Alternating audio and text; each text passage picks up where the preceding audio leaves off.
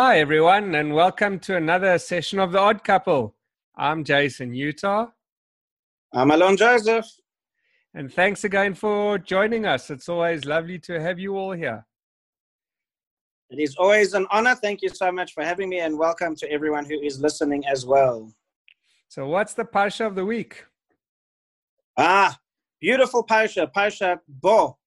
Bo means to come. It says Bo al Para, and they came to Para. We have the last three plagues of the 10 plagues in this week's Parsha. We have the first mitzvah given to the Jewish people, which we're going to bring into our discussion tonight about Rosh Chodesh. Seems to be quite a strange mitzvah to have.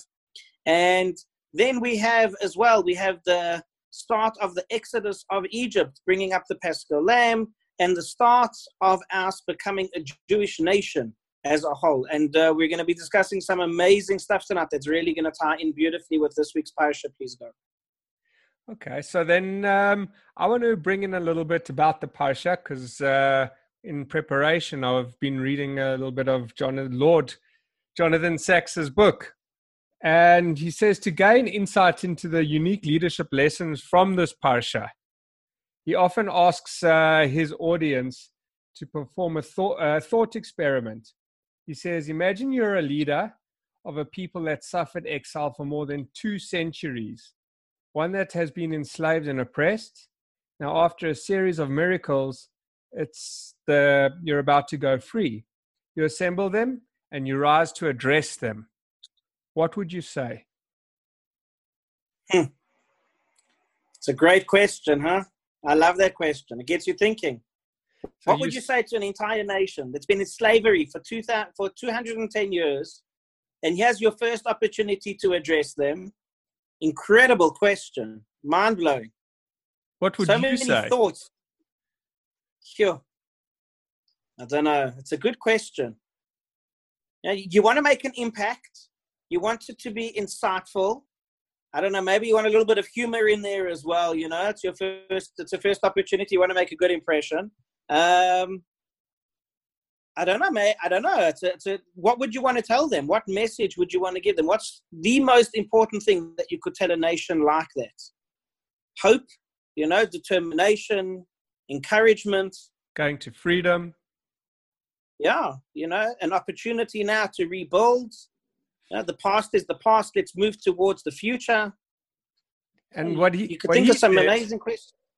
Yeah, what he said that was actually quite interesting is those are the regular answers that one gets.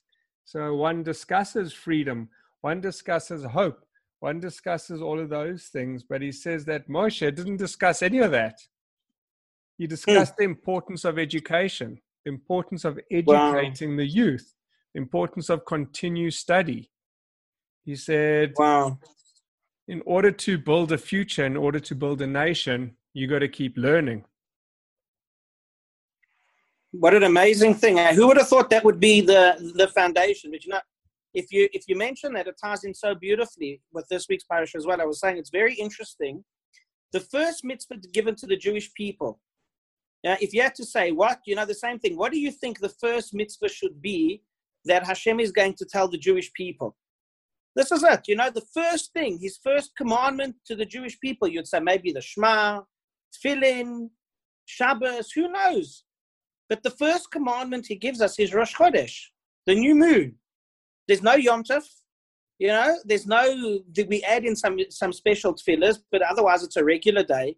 What is that? Why should that be the first mitzvah? Makes no, makes no sense. Mitzvah um, of the um, new moon. What does that mean? Yeah, yeah. So there's a beautiful explanation of it that that says as follows there's a Rav Shimshon Raphael Hirsch explains what is so important about about this mitzvah. Why? What is this mitzvah all about? So he says such a fantastic idea, phenomenal idea. He says, what is the new moon? So he says that what it is is that it's the moon receiving fresh rays from the sun. It's now starting its journey again, and it's receiving fresh energy. And he says that the message of Rosh Chodesh is that it's a concept of renewal.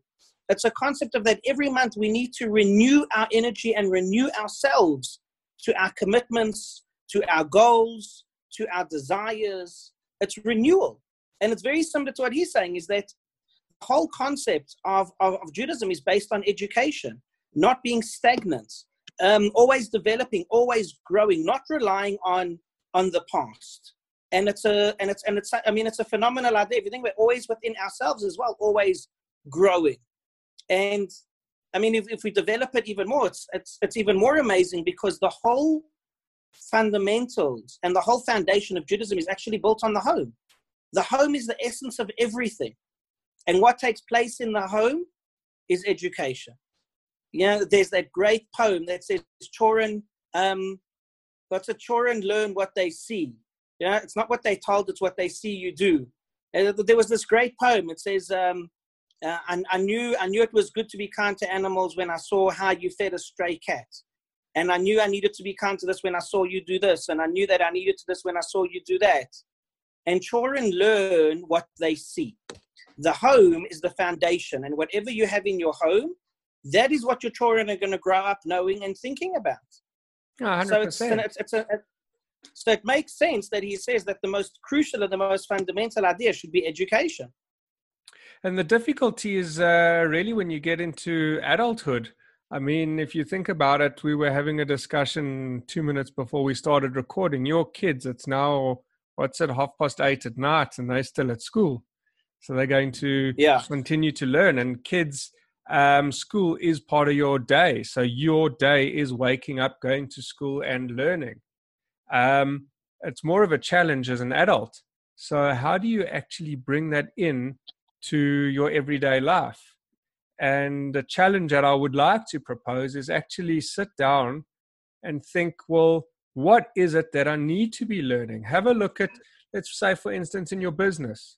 What are three critical skills that you believe will be important to your business three years from now that you're not good at? Yeah.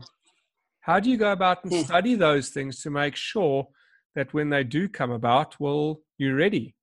So, what three critical skills do you need that you don't have now that uh, you need to start having a look at? And then actually yeah, you know, build yourself a curriculum. Hmm, very interesting. What would you put on your, you know, if you think of, if you, you could ask yourself a question as well, what would I put, what would I put on my curriculum? So fascinating, you know, what would I, but even, even more than that, it's about also analyzing ourselves every day and looking at ourselves and saying, what did I learn about myself today? Uh, sometimes we can pursue learning as an intellectual pursuit, but it doesn't always change us as an individual. And it's about changing us as an individual and not only being an intellectual pursuit. Yeah. So our learning, uh, our sages teach us it's one thing to learn, but it's another thing to internalize it. And the reason why we learn is to internalize it. We don't just learn because it's an intellectual pursuit. We, in le- we learn to internalize so that we become better every single day. I'm not the same person who I was this morning. I have grown throughout my day. I've developed. I've learned new skills. I've learned new knowledge about myself or the world around me or others. So there are so many, our sages teach us who is a wise person. I'm a made mikol adam, someone who learns from everyone. So when we have an approach like that, that our foundation of it, it's not that we have times for learning, it's that our our approach to life is constantly about looking for the opportunities to learn. Sure. But I love that question. I love that question. What would you put on your curriculum? What would you study about if you had to design a course for yourself, the University of Life? So give what yourself the University of this year and, and make it actually how does design your curriculum. So what is what is the one or two skills that I'm going to learn? One num for my business and one personal that I can self develop. Yeah. And then create Brilliant. a put it into your diary and say, these days I'm going to be learning this. At this time, I'm blocking off an hour to actually study. These are the books I'm going to read. These are the people I'm going to emulate. And these are the people I'm going to talk to. But unless you actually get specific around doing it and putting it into your diary and making an effort, it doesn't happen and uh, then end up back on the treadmill running around and saying, "Oh my God, where did the year go?" Very true. I love that. I love that. Such a great exercise for us to take into the next week. Really something to think about. Beautiful, amazing. Thank you for that insight. That's really elevated me. Look, I'm looking so forward to Shabbos now, where I can spend time on Shabbos thinking. I've got time to kind of, I'm not so busy, you know, you're not running around. You've got time to contemplate and think about these ideas. Really excited for Shabbos now. Thank you for that beautiful insight. And are you going to bring your uh, curriculum to us next week? She is so much pressure, so much pressure. I'll see what I can do. I'll see what I can do. Thank you for a wonderful chat, Rabbi. Have an awesome evening and uh, go get your kids from school. Thank you. I'm sure they'll be very happy. Have a beautiful night and a great Shabbos. We'll see you next week.